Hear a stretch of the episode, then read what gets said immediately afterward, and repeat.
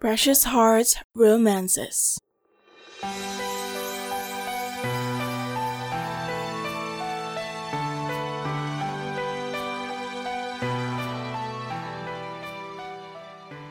El Paraíso by Martha Cecilia.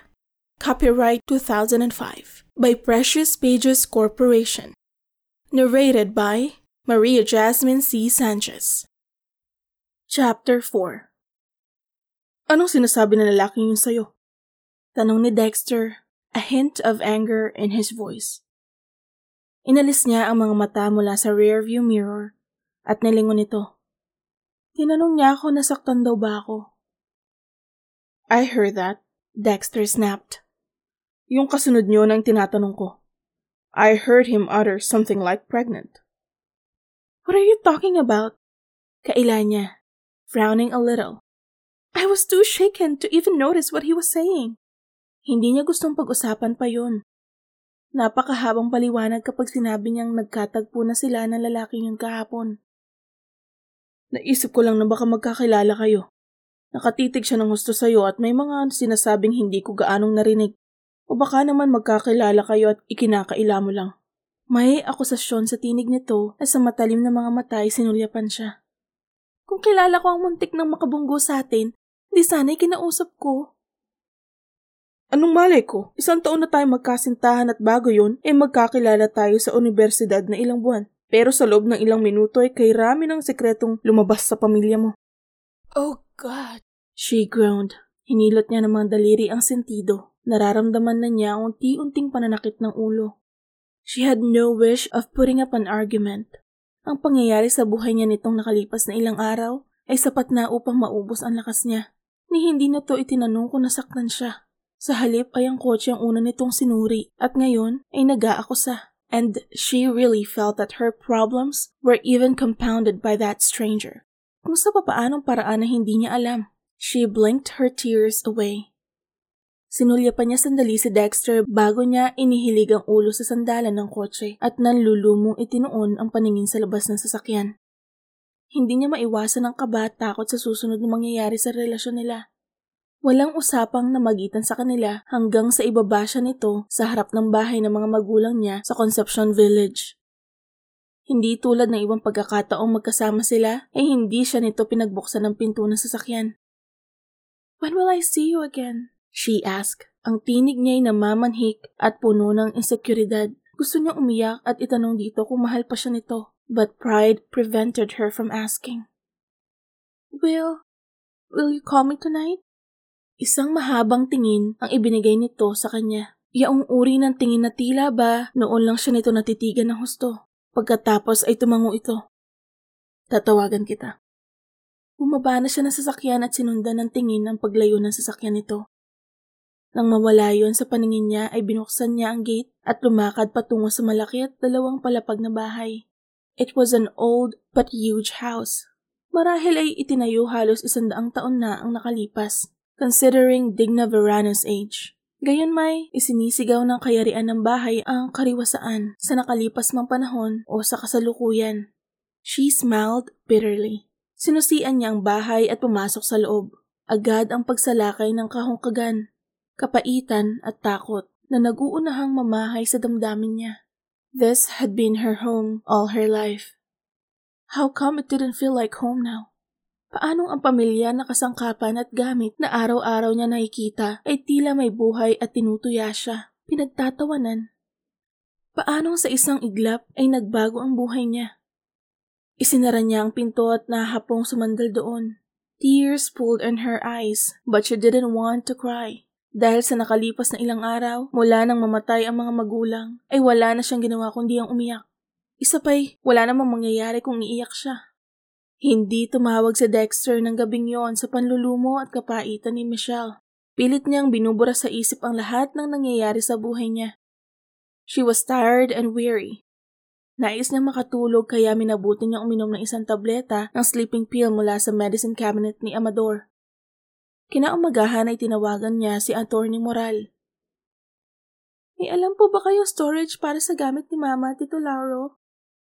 She explained to the lawyer how she had won the car and asked his advice on legalities, lalo na sa sasakyang nasa pag-iingat ng insurance company. Smart girl, the lawyer said appreciatively. They are yours, Iha. Ako nang bahala sa mga tag-insurance at ganon din sa mga gamit ni Emma. Iwan mo sa balkon at tatawagan ko ngayon din ang storage company. Naunahan mo lang ako sa pagtawag at sasabihin ko sana sa'yo. Nang pag-aralan ko muli ang listahan ng mga pag-aari ng papa mo, ay natiyak kong nakaligtaan niya ang mga sasakyan. Binanggit ni Michelle ang mga alahas. The lawyer scoffed. Huwag ka magalala. Kakausapin ko si Mrs. Verano. And Michelle? I know you will be needing a job. I can recommend you to some people I know. Salamat, Tito Laro. I will keep that in mind. Pansamantalay kailangan ko munang ialis dito sa bahay ang mga gamit ko. Ilalagay ko lahat ng mga gamit ni Mama sa balkon. That was a relief. Kahit paano ay tutulungan siya nitong makahanap ng trabaho. Tinatawagan ni Michelle sa Dexter sa cellphone nito subalit hindi niya ito makontak. It was either the phone was off or outside the coverage area. Sa huling araw ng taning ni Digna Verano ay sa mismong bahay ng mga magulang nito tumawag si Michelle. Ang mama nito ang nakasagot at sa pagkamangha niya ay wala na ang palakaibigan tinig nito sa tuwing nagkakausap sila. Kasama si Dexter ng daddy niya na umalis patungo Singapore kagabi para sa isang business conference. Dexter's mother said in a curt voice, I see. Nanlulumong usal niya at takmang magpapaalam ng muling magsalita ang ina ng kasintahan.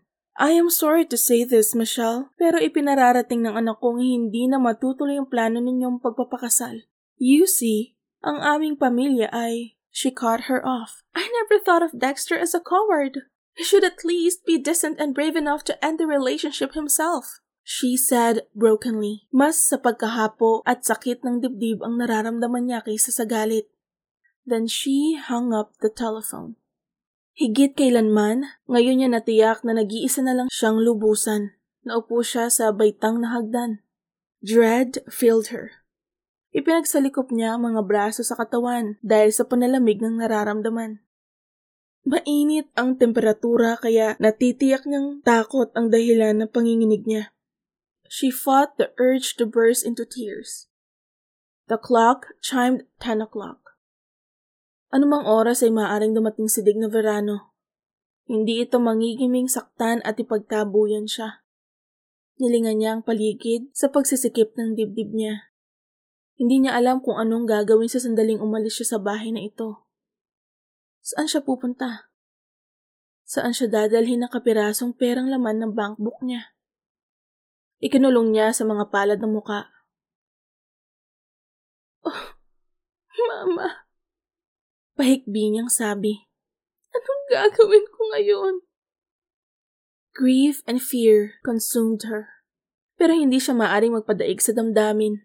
Hindi niya gustong abutan siya ni Digna sa ganoong ayos. Pinahiran niya ang mga luha at tumayo at pumanhik sa itaas. Tapos na siya mag-impake noong isang araw pa.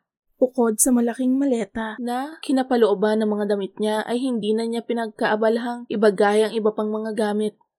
Pinili lamang niya ang ilang mahahalaga at basta na lang yun inilagay sa likod ng SUV kasama ang mga canvases niya. Sa kabila ng lahat ay hindi niya maiwasang makadama ng kaunting kasiyahan.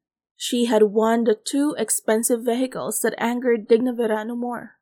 And even the shrewd Amador had totally forgotten the cars. With a heavy heart, she took one last look at her room. Ito ang silid niya sa loob ng 23 taon ng buhay niya. O kung ibabase sa sinabi ni Digna, almost 20 years of her life was spent in this house. Bago siya tuluyang dalhin ng emosyon ay marahas niyang dinampot ang shoulder bag at madaling lumabas ng silid. Nasa landing na siya nang malingonan niya ang silid ng mga magulang. Humakbang siya palapit sa pinto. Pinihit niya ang seradura at binuksan yun. Hinagod ng tingin ang buong silid kasabay ng muling pagkadama ng lungkot. Akma niyang hahatakin muli ang pinto ng mahagip ng paningin niya ang jewelry box ni Emma sa ibabaw ng tokador. Nalimutan niya iyong isama sa mga gamit ni Emma. Itinulak niya pabukas muli ang pinto at pumasok at lumapit sa tokador. Wala sa loob na itinaas niya ang lid ng jewelry box. Walang naiwan doon maliban sa ilang accessories na bagaman binili ng mahal, ay wala namang halaga kung tutuusin. Titiyakin niyang maibabalik ng abogado ang mga alahas ng ina. Pagkuhay itinalikod niyang ang malaking jewelry box. May trick drawer sa likuran yun na hindi obvious dahil sa guhit ng bukasan ay nakaayos sa disenyo ng kahon. Hindi sinasadya na tuklasan niya iyon nang minsang hinahanap niya sa tukador ang spare key ni Emma dahil naiwanan ng ina ang susi sa ignition at nailak ang kotse. Sa pagmamadali niya ay hindi sinasadyang natabig niya ang jewelry box. Sinikap niyang saluhin iyon bago mahulog pero bumagsak ang mga halahas sa sahig at napunan niya ang pag-usli ng trick drawer sa may likuran. Nasilip niya ang isang susi pero hindi niya gaanong pinagtuunan ng pansin. Sama-sama niyang dinampot ang mga alahas ng ina at ibinalik sa box. Now, curiosity got her. Hindi itatago ang susing iyon kung hindi mahalaga. At kung mahalaga man, sana'y hindi natuklasan ni Digna ang trick drawer. Kinapa niya ang ilalim upang itulak pabukas ang munting drawer at nang bumukas ng bahagya ay marahan niyang hinugot. Naroon pa rin ang susi na may tag na 1-inch masking tape. She took the key from the tiny drawer. Binasa niya ang sulat kamay ng mama niyang nasa masking tape, P.O. Box number at pangalan ng bangko at ang branch nito. Kapareho ng bangko na kung saan may nakadeposito siyang kaunting halaga. May sarili bang bangko ang ina na hindi alam ni Amador? Ipinasok niya sa bulsa ng jeans niya ang susi Sinulya pa ng relo sa ibabaw ng end table. Alas 11.30. Bago siya lumabas ay dinampot niya ang Swiss knife sa tokador at ipinasok sa bag. Binili ni Emma ang Swiss knife nang nasa Canada sila. Out of whims. The trip was Amador's gift to his wife on their 20th wedding anniversary. Ipinarada niya ang X-Trail sa bakanteng espasyo sa harapan ng bangko. It was her bank. Hindi iyon kalayuan mula sa universidad na pinapasukan niya. As she went inside the bank, she wondered if Emma had chosen this particular bank because her mother knew that she was a depositor here. Isang ngiti ang binigay niya sa teller na sa nakalipas na apat na taon mula nang magsimula siya magkolehiyo ay pamilyar na ang muka. Good afternoon, ma'am. Bati ng teller at nakaplaster na sa mga labi ang profesional ng ngiti. Sa kauna-unahang pagkakataon ay binigyang pansin niya ang ID na nakasabit sa uniform blouse nito at tinawag ang pangalan. Terry. You're Terry, aren't you? Yes, ma'am. Magbibitro po ba kayo? Not this time, Terry. She said, an embarrassed smile hovering her lips dahil sa napakaraming withdrawal na ginawa niya. May gusto lang akong itanong. May P.O. Box pa rito ang mother ko? Her name's Emma. Emma Verano. Sandali lang po, ma'am. Tumayo ito at lumakad patungo sa isang mesa at kinausap ang nakopuro ang babaeng manager. Sinulyapan siya at pagkatapos ay tumingin sa harap ng computer at makalipas ang ilang sandali ay muling ibinalik ang tingin sa kanya. Nakahinga ng maluwag si Michelle. Excitement filled her. Hindi na niya hinintay na tawagin siya at lumapit na sa mesa ng manager. Good afternoon. Mrs. Emma Verano's your mother? Tanong ng manager sa kanya nang marahil ay namumukaan siyang kliyente sa bangkong iyon. Ang teller ay bumalik na uli sa booth nito. Yes, ma'am. Mula sa bagay inilabas niya ang mga identifications. Heto po ang school ID ko and if you want to see my passport, your ID will do. You have records with this bank. Wika ng manager pagkatapos ay tumingala ito sa kanya. Ipinare-renew ba ni Mrs. Verano ang box? The rental will expire in three weeks' time, Iha. She swallowed, then bit her lower lip. My parents died eight days ago, ma'am. Inilabas niya ang susi. Oh, I am sorry, Iha. Napuno ng simpatyang tinig ng manager. Then, she frowned. And I suppose you never knew of this box until. Her voice trailed off. Until today, ma'am. Hindi ko sinasadyang makita nang nagliligpit ako ng mga gamit ni mama. Nabasag ang tinig niya sa bahaging iyon. Well, kung hindi mo pa nakita ang susi ng box pagkatapos ng renewal period, ay tatawagin ka rin naman ng bangko, iha. Labis niyang ipinagpasalamat ng lihim na naaalala niya ang susi ngayong umaga. It would have been very late in three weeks' time. Natitiyak niyang si Digna Veranong makakatanggap ng tawag at kung anuman ang laman na box ay hindi na niya malalaman pa. May account din po ba ang mother ko rito? Naroon muli ang pag-asam na sana'y may natitira pang perang ina kung may account man ito. Between her and poverty was the more or less 10,000 pesos she had with this bank. And of course, a few pieces of her own jewelry and the two vehicles. She found the necessary documents of both cars in her father's study and took it. Muli itong sumulyap sa computer screen at nag-type sa keyboard. A time deposit actually, Iha. The account was dated 12 years ago. Kasabay ng petsa ng pagkuha ng mama mo ng P.O. Box. Ayon sa records, kada taon ay dinadagdagan ng mama mo ang kapital. Nagkibit ito ng balikat at ngumiti. Not that big, pero kahit papaano ay ipon din yon. So she was 11 years old when her mother opened this account. Magkano po? Isinulat nito sa papel ang laman ng bangko. It amounted to 70,000 and a few hundreds including the interest. Nakahinga siya ng maluwag. It wasn't that much. Pero kahit papaano ay makadaragdag din niyon sa natitirang pera niya hanggang sa makahanap siya ng trabaho. Besides, kung papalitan ng insurance people ang sasakyan ni Amador, ay maipagbibili niya yon. Pansamantala ay maghahanap siya ng murang apartment. Tumayo ito. Halika, iha. Sasamahan kita sa itaas. Th- then my mother come here very often? I mean, for the box? Actually, iha, Dalawang taong mahigit pa lang ako sa branch na ito. At sa panahong iyon ay hindi ko pa nakaharap ang mother mo. There was regret in the manager's smile. Nakalagay sa susi ang number ng box.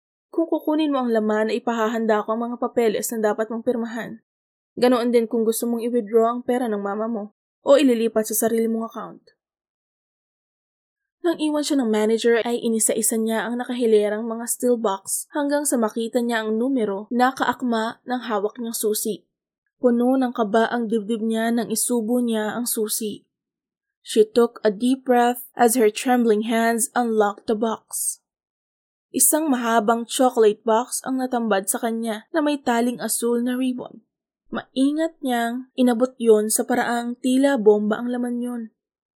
Then she left the steel box opened and went back to the manager's table.